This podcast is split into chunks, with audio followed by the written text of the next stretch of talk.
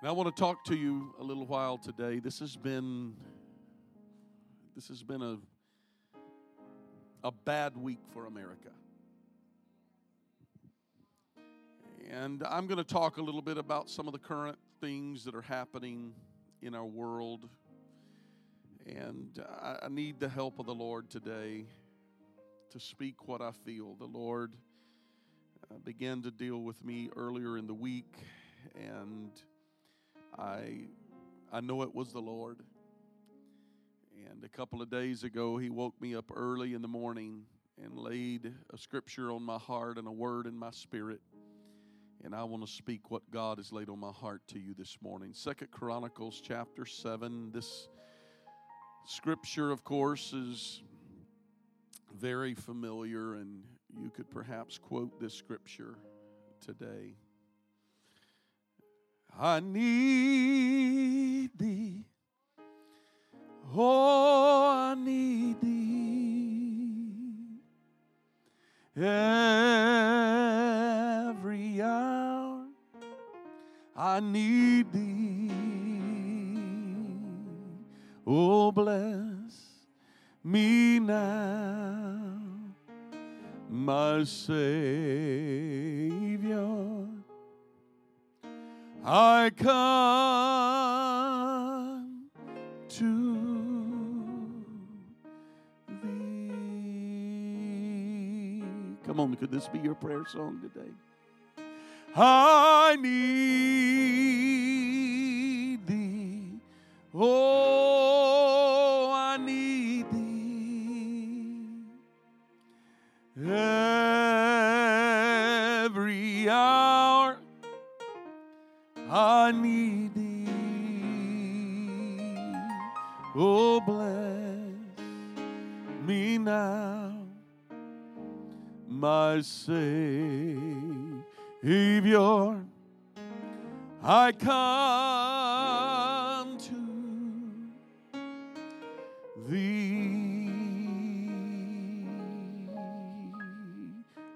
Magnify the Lord with me one more time today.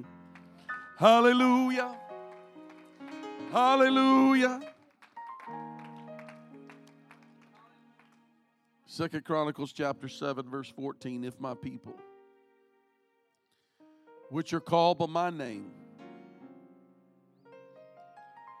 shall humble themselves and pray and seek my face and turn from their wicked ways then will I hear from heaven and will forgive their sin and will heal their land. I want to speak for a little bit this morning by the help of the Lord and by your help. And you know, I've shared with you many times, but it is impossible to preach without there being interaction. Matter of fact, it's impossible. What God wants to do this morning, it's impossible for Him to do it in your life unless you engage in what God wants to do. If your demeanor is so, I'm just, I'm just here, I'm going to let everybody else do it, it's never going to work. We got to engage in what God wants to do. So we're going to engage this morning because our response to God, our response to the Spirit, our response by faith. Our response by faith moves heaven to respond back to earth. If my people, which are called by my name, shall respond, humble themselves, and pray and seek my face,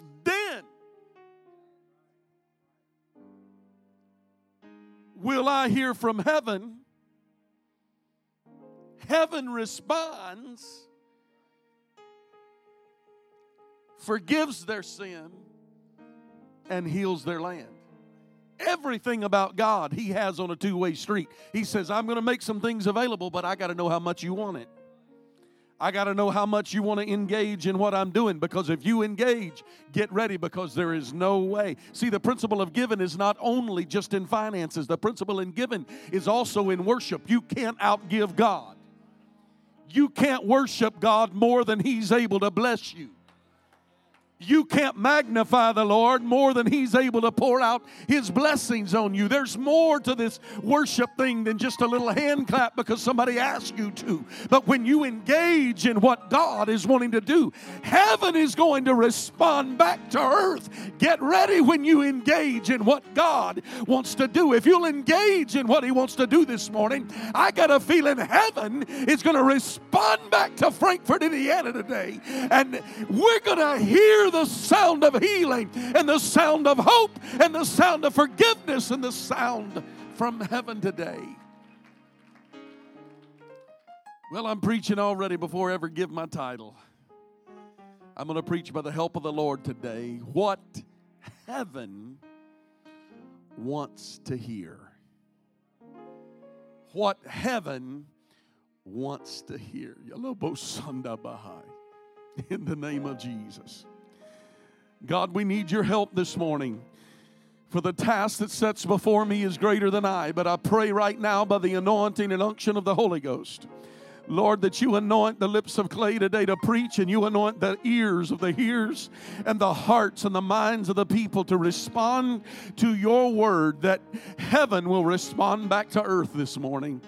And we give you honor and give you praise in Jesus' name. Now, everybody in the room, respond by giving God a great big shout of praise in the house.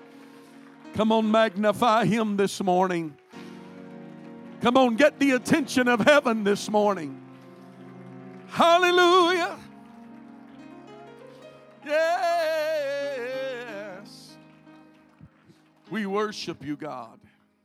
God bless you. Be seated this morning. One of the key elements of every successful life is the uncanny ability to know where you are and to know what direction that you're headed in.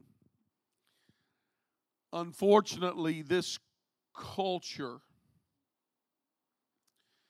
is so cluttered. This we have become a cluttered filled world.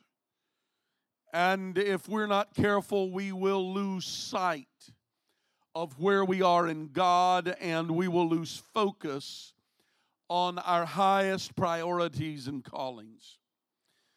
God began to deal with me this week.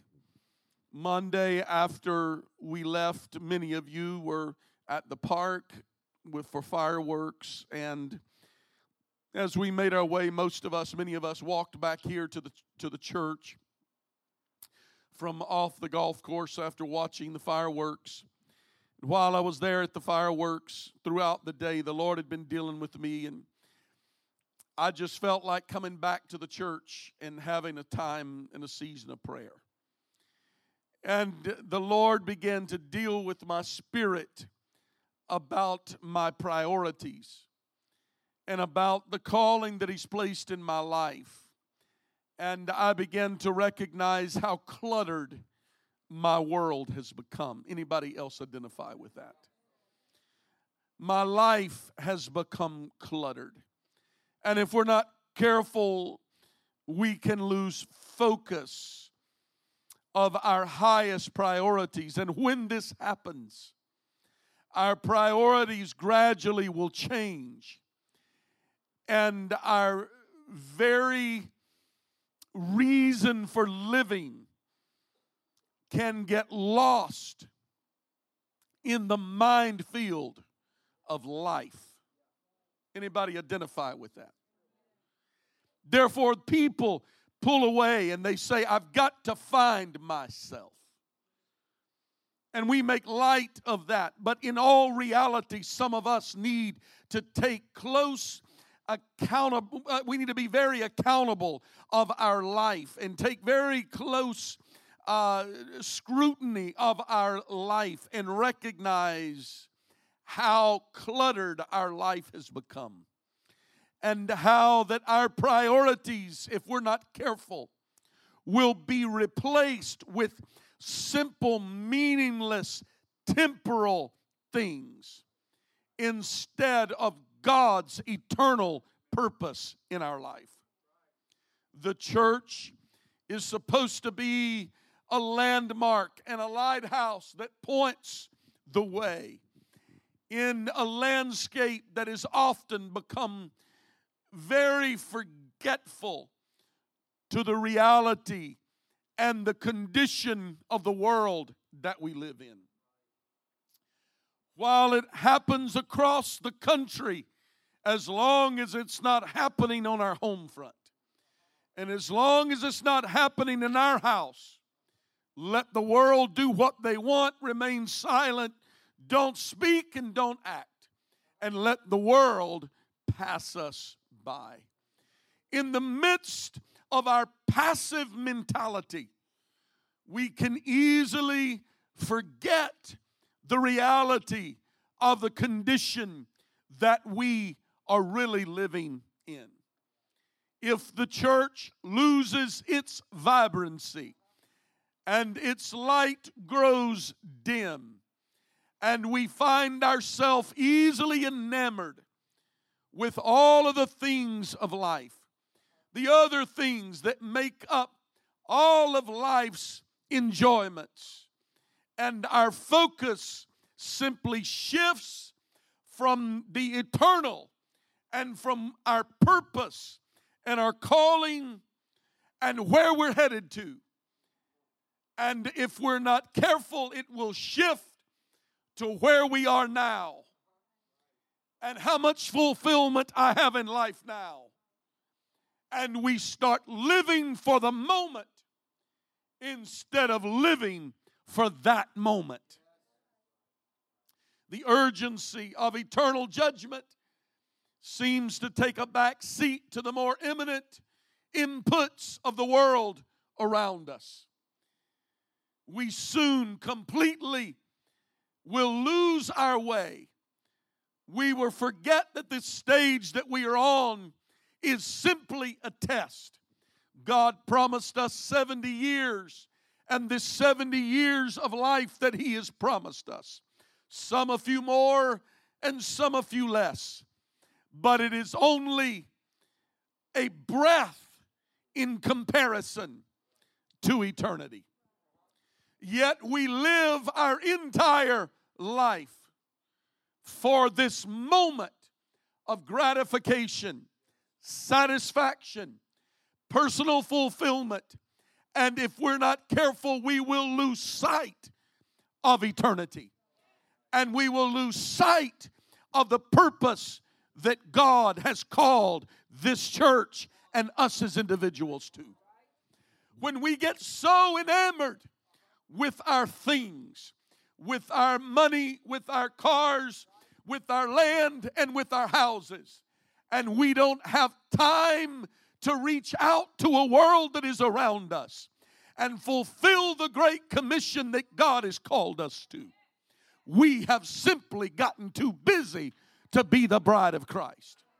Because the bride of Christ must find itself worthy. And He has charged us and called us to be light in the middle of a dark world. He has called us to come out from among them and be separate but we also are to shine a light in the middle of the darkness of this world. It ought to not be some hate group, some hate organization. It ought to not be some other religion. It ought to not be any other denomination. It ought to be the apostolic Christian world that is rising up in the middle of the darkness of this night, that is speaking a light of hope, a light of unity, a lot of love to this world and lets the world know it doesn't matter what color you are or what your occupation is. Jesus died for everybody, and everybody needs a chance of salvation. It doesn't matter what street you live on, what your last name is, where you came from, or how much you can put in an offering plate. What matters is that your soul is reached by the power of the Holy Ghost. Somebody give God a shout of praise.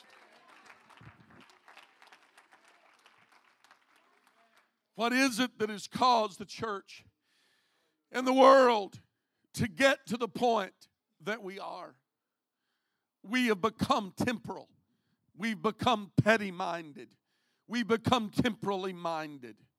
We have forgotten that this world is not our home. We lose our edge when we forget that this is only preparation for where we're going to.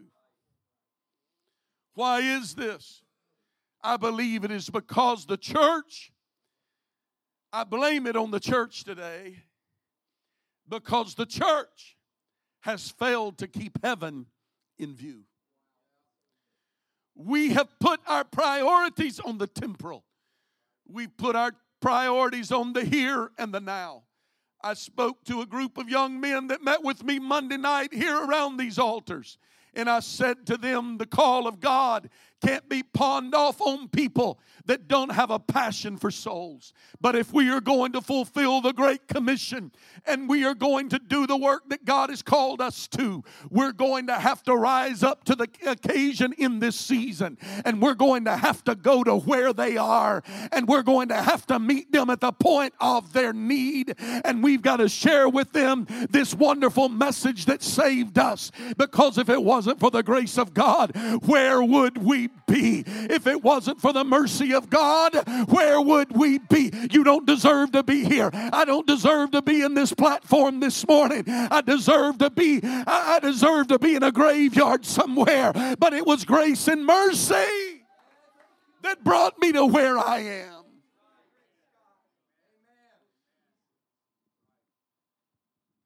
We don't hear as much preaching and singing about heaven as we used to. It's because we become temporal. I believe it's time to remind the world and the church that heaven is real and hell is real and eternity is long and there is no other opportunity for you. It's either heaven or hell for eternity.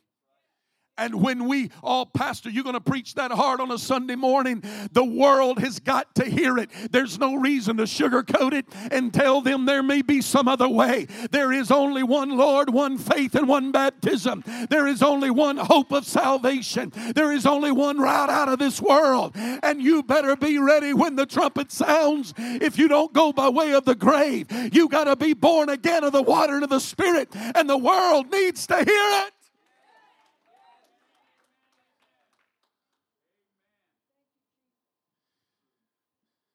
I mentioned at the beginning of remarks that I made this morning how proud I am of these three young men sitting on this platform.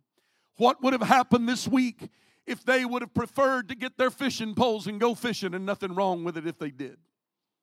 What would have happened this week if they would have been about something else, working somewhere else, doing something else? But they took their free time in the middle of summer before camp and said, I'm going to go out. Spencer came to me yesterday. He said, Dad, I have found every building in Lebanon that may be available. We're going to begin to follow up. I have a list of 30 something people that has promised that they will be at the first service when we get a church started in Lebanon. The Lord began to smite my heart and speak to me and say what we've been talking about. Three young men are going to get out on the street and are going to make it happen. You know why I believe that the church is going in the right direction? Because there's young men and young women full of passion and anointing that are going to rise up to the occasion and say, I'd rather have Jesus than silver or gold.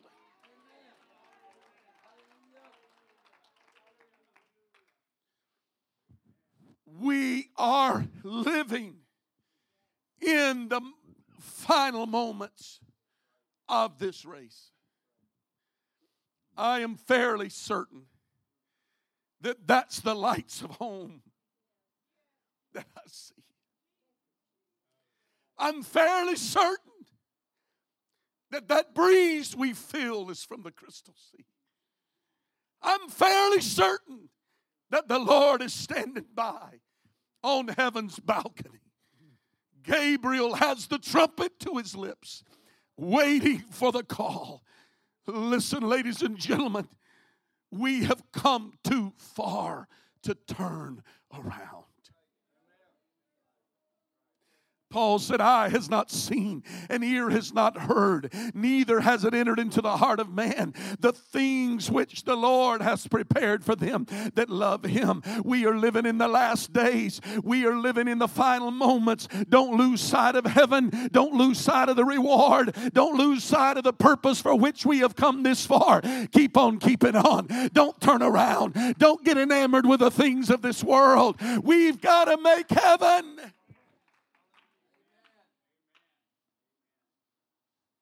America has turned her back on God. They boo him off of their stage in life.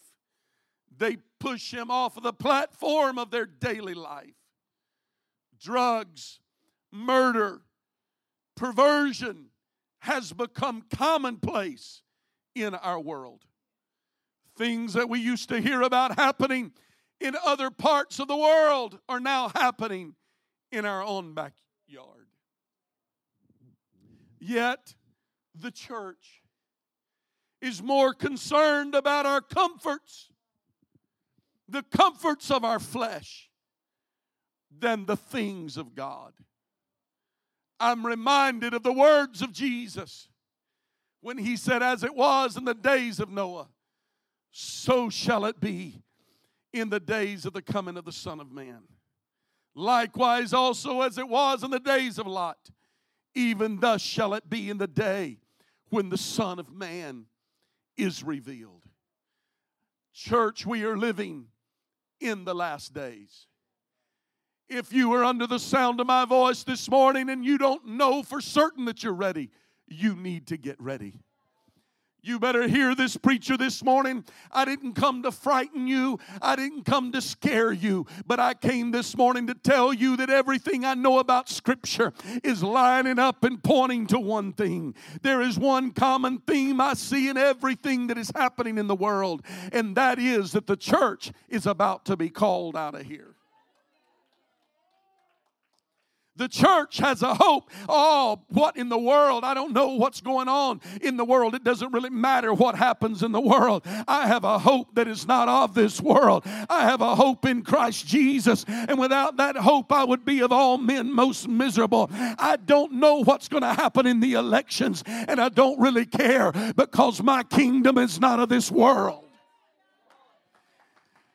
Pastor, what do you mean you don't care? It's all part of the great lineup of what God is going to do. The unrest we feel in the world is all part of things lining up with what God is going to do. Get ready. Keep your ear tuned. Gabriel's about to sound the trumpet, and the church is going to be called out of here. You better make sure you're ready. You better get your family ready. Get your house in order.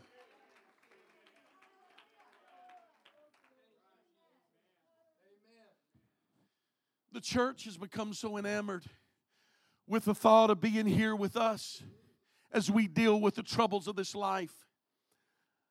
Our focus has become, and our prayers have become, how God can bless us here and how God can get us through the troubles of life here. And our rejoicing is that God is with us here. What we forget is if our only hope is here, we will be among the most miserable. But our hope must not be focused on what God is doing here. But it's got, it's got to be focused on where we are headed to and what the other side is going to look like. The church needs a revival. The church needs a refocus of heaven. The world needs a revival. And the world will get revival when the church gets revival. The things that have happened this week are absolutely despicable. I cannot, simply cannot imagine. Like many of you, I have watched videos, I have watched them over and over and over. I have attempted to draw conclusions and come to opinions in my own mind, but I still don't have all the information be careful not to prejudge. What I have to say this morning is what we have seen this week is the senseless loss of life. People who had nothing to do with the supposed issues at hand were murdered in cold blood by people they had never met. Some of them died while protecting the very ones they were responsible to protect, ended up turning and killing them. Our nation is divided like never before. Some of you are older than me and may be able to speak in a different tone than I can this morning. But in my mind, I can say I don't believe we have ever been at a point of such unrest in America as we are experiencing right now. Political unrest, social unrest, religious unrest, economic unrest.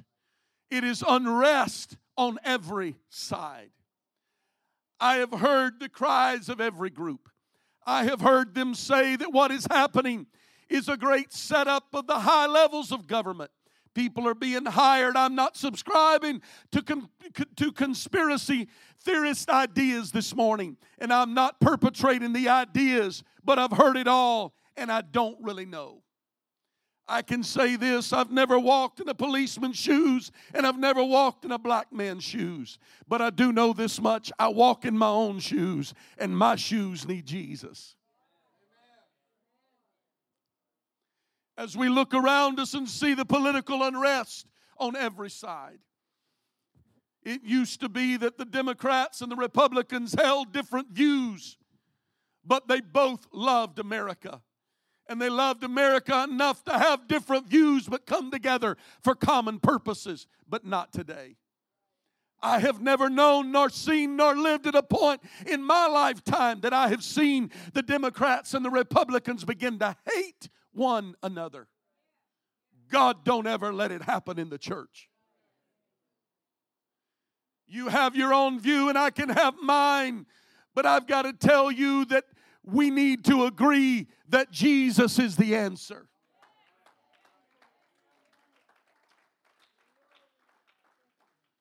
The world is at odds, and hate is present on every side. Name calling, the slurs, the crazy ideas that are being perpetrated across social media, racial unrest like I have never seen in my lifetime. I was born during the days of the civil rights movement. As a child, I remember marches through the streets of the little small southern town that I grew up in. But I can say that I have never seen racism and division like it is today on every side. The sin of racism is much worse today than it was 15, 20, or 25 years ago. We are not moving forward with racism, we are moving backward. I normally don't address these things like I'll address it this morning, but I want to say to you that it is time that the church squares its shoulders and puts both feet on the ground and regardless what your history looks like, what your family tree looks like, it is time that we quit joking about racial things. I don't want to hear your racist jokes. Oh, I'm going to come strong with you. It's time the church cleans up its acts and wraps your arms around one another. Red, yellow, black, or white. The Great Commission is to go to all the world and preach all the gospel to every creature, regardless of the color of their skin. Come on, Christian Life Church. It's a shame that we live in a city of 30 to 35% Hispanics and we don't have 30 to 35% Hispanics in our church. Oh, you can get quiet on me if you want to. Brother Alfonso Suarez came to me. I, I, think he's preaching this morning in Indianapolis. I wish he was here today. He came to me the other day. He said, Pastor, he said, it's time. Can I get a room back here? I have two families ready. I said, Brother Suarez, I've been waiting for this moment. There ought to not be a black church, a white church, or a Spanish church. There is one Lord. Lord, one faith, one baptism, and one church.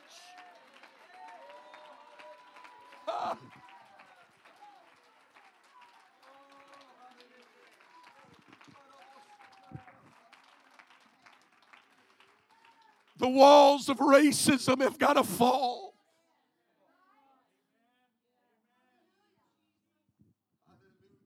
Religious unrest throughout our world is at an all time high. I have never lived in the day that we live today or seen anything in my 48 years of living. I have never seen such religious hate. I know. I see the graphic pictures of what they are doing. I see what they're doing to our people, to our children, to our women, to our schools. I understand that the face of the United States of America has changed over the last few years, particularly since 9 11. It can be difficult when we look at all of the things that have happened, but the Lord never called the church to hate.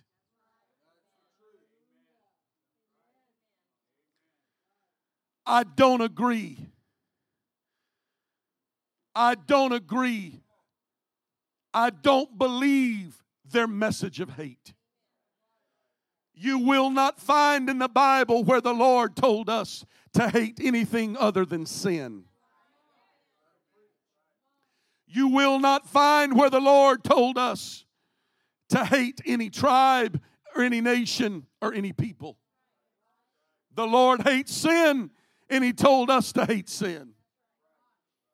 But we got to love people even if they hate us. You got to love people enough that you want to share with them this incredible message that God has given us, even if you don't like what they are doing. I may have half a congregation next week when I come back, but the Lord has called me to stand in this pulpit.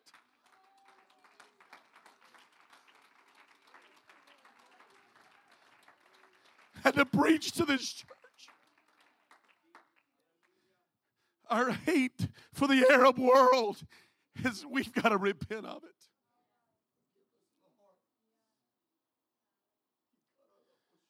I know what they've done to our country. I see the pictures of the beheadings. I see the pictures of what they're doing. I hate what they are doing. I hate the sin. I hate the false doctrine that they're spreading.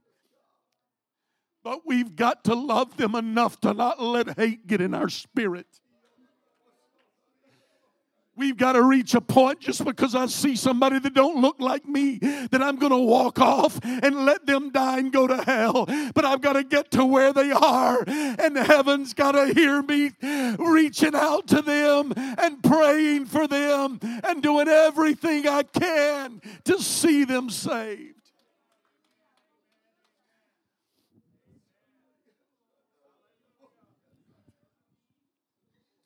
I understand the Arab Muslim world wants to kill Christians. Mohammed was a warmonger who was personally responsible for the death of thousands of Jews. I know that at least 26 times the Quran calls for the killing of Jews and Christians. But still, the Bible never gives me an excuse to hate. I'm going to tell you what the message of Christian Life Church has got to be. It doesn't matter whether they speak our language. It doesn't matter what color their skin is.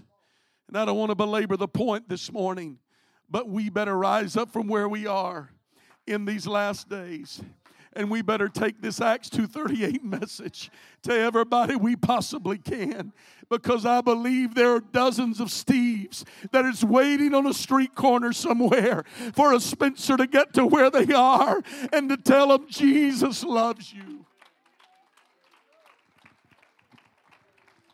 Steve, pardon me, I don't want to embarrass you this morning. Spencer shared a little bit of your story with me.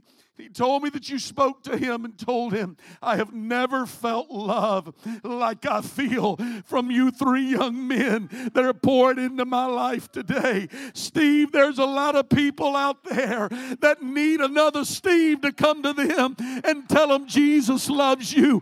There's a church that'll show love to you no matter if you can speak their language, no matter the color of your skin, no matter where you came from.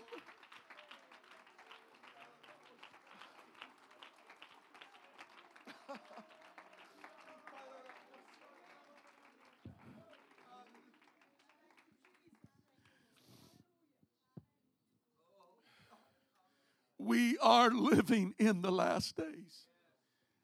If you've got a lost loved one that's not saved, do yourself and them a favor. You better get on the phone with them today. And you need to tell them what this preacher's telling you. No man knows the day nor the hour. But I will tell you this much I don't see anything that's left. All we need right now is for the peacekeeper, the peacemaker that's going to bring peace to the world to rise up right now and bring in the middle of all the economic and social and religious unrest and political unrest that somebody's going to rise on the occasion with all the answers for the world. And the world is going to turn to him. And he's going to be able to call fire down out of heaven, and the masses of the world are going to run to where he is, and they're going to fall at his feet and worship him as God. But the church is going to already be gone. What I'm telling you, ladies and gentlemen, is that God's timetable is wrapping up. You better get this message to everybody you can. You better call everybody you can. I got to wrap this up and conclude my thought this morning. What is it, Pastor, that heaven wants to hear? Heaven wants to hear the prayer of repentance. Heaven wants to hear a prayer of repentance. If my people, which are called by my name, will humble themselves and pray. The second thing heaven wants to hear is that heaven wants to hear a prayer of submission. God, I'll lay aside everything else in the world and I'll submit to what you've called me to do. I'll go to the highways and the hedges. The greatest revival is going to come in these last days. In the middle of the great falling away is going to come a great revival. Get to where you can call your neighbors, call your, your loved ones, call everybody, call your kids. Get them in the house of the Lord. Get them saved before it's too late.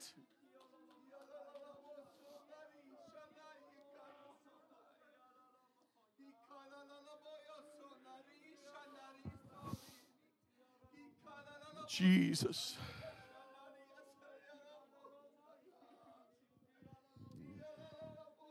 Heaven, heaven, heaven wants to hear a prayer of willingness. Monday night, I shared with this group of young men that met me here close to midnight for prayer.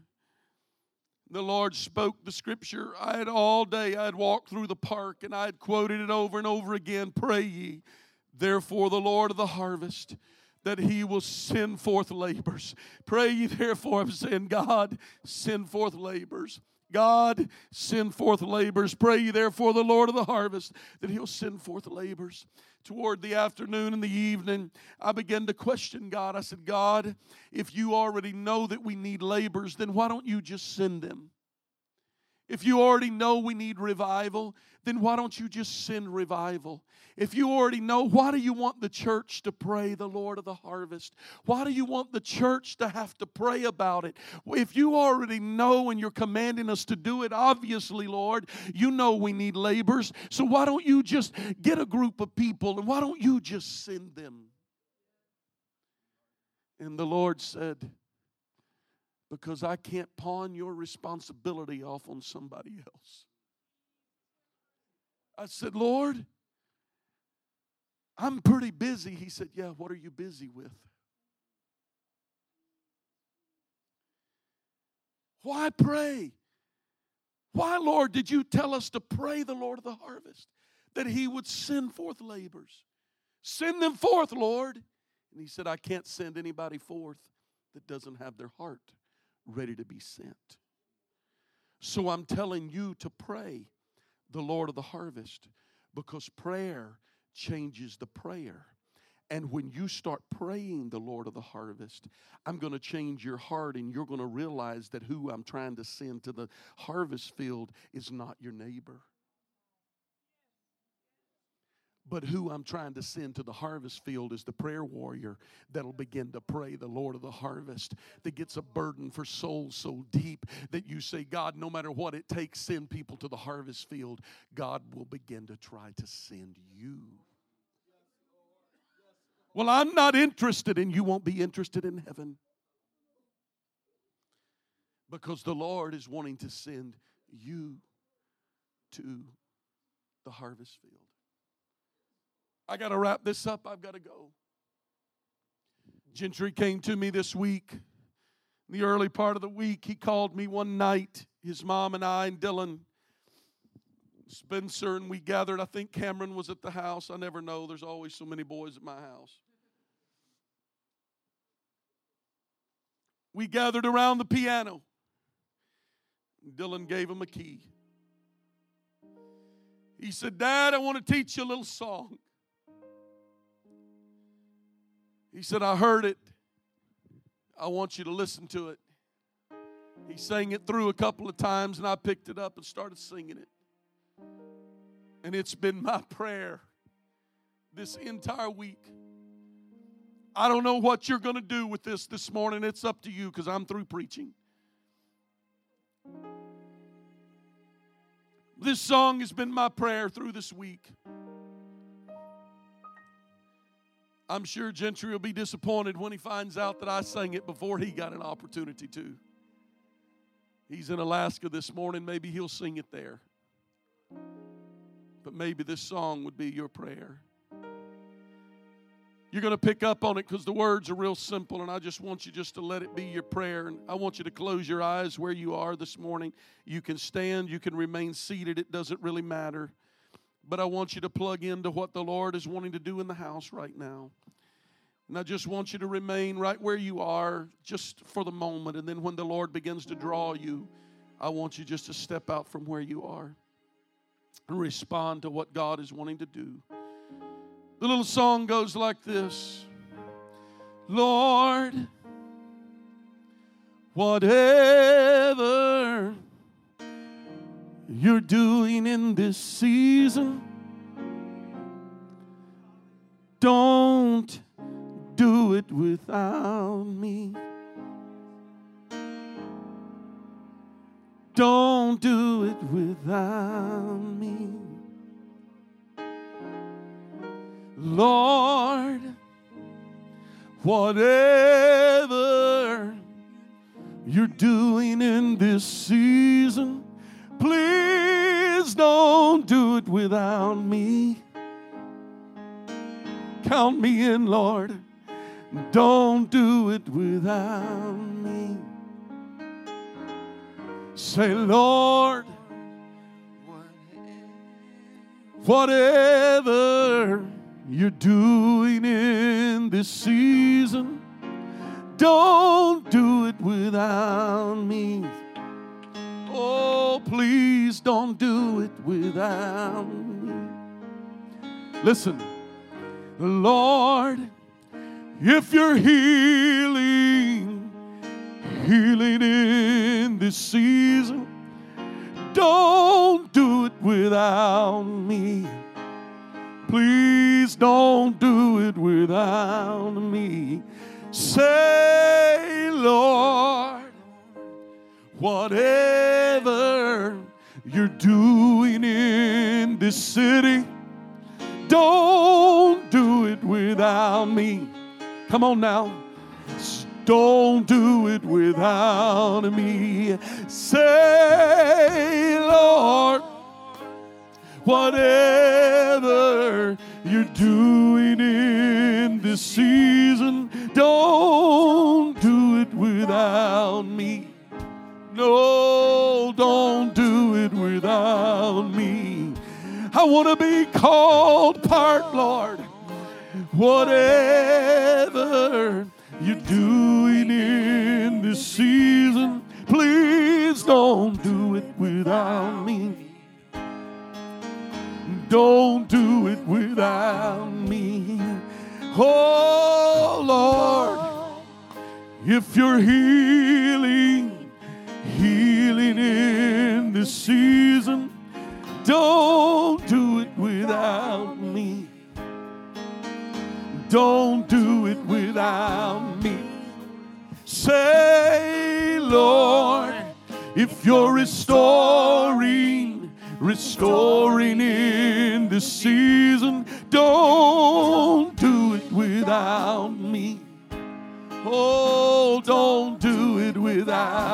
Come on, let this be your prayer today. Say, Lord, whatever, Whatever you're doing in this season, don't do it without me. Oh, don't do it without me. And here's what I want you to do today. I want you to throw your hands in the air right now, and I want you to begin to speak the names of people that God has spoken into your life while I have preached this morning. Come on, speak the names of people. God is preparing harvesters in this building this morning. Revival right in the middle of summertime. Revival is about to break out. I want you to speak some names. Don't do it without Come on, God's going to save some folks. Speak some names today. Claim it. Claim them. Speak their names. this season. Please Don't do it without me. Oh, do it without me. say, Lord, whatever you're doing in this season, don't do it without me. Don't do it. without me. Oh, Lord, if you're healing, healing in this season, don't do it without me. Don't do it without me. Oh, Lord, if you're blessing, blessing in this season, don't do it without me. Oh, please don't do it without me. Say, Lord, if you're blessing, blessing in this season, so don't do it without me. Oh, don't do it without me. Yes, Lord, whatever you're doing in the city, don't do it without me. No, don't do it without me. Oh, Lord, whatever you're doing in this season, don't do it without me. Oh, Lord. Don't do it without me. Come on, if you feel comfortable, why don't you reach over, grab a neighbor this oh, morning? If one puts a thousand to flight, two, blessing 10,000. in this season, Come on, we're going to do this. don't do it without me. Find somebody that you can oh, link up with this morning and declare Lord, we're going to reach the lost. whatever. I want my family saved, but I'm not going to be so selfish that I'm not going to take it to somebody else. I'm going to take it to work. I'm going to take it to school. I'm going to take it every day, everywhere I go. Doing in this season, don't do it without me. Yeah. Don't do it without me, oh Lord. Lord, whatever you're doing in the season, don't do it without me. Oh, don't do it without me. Lord, if you're restoring, Restoring in the season.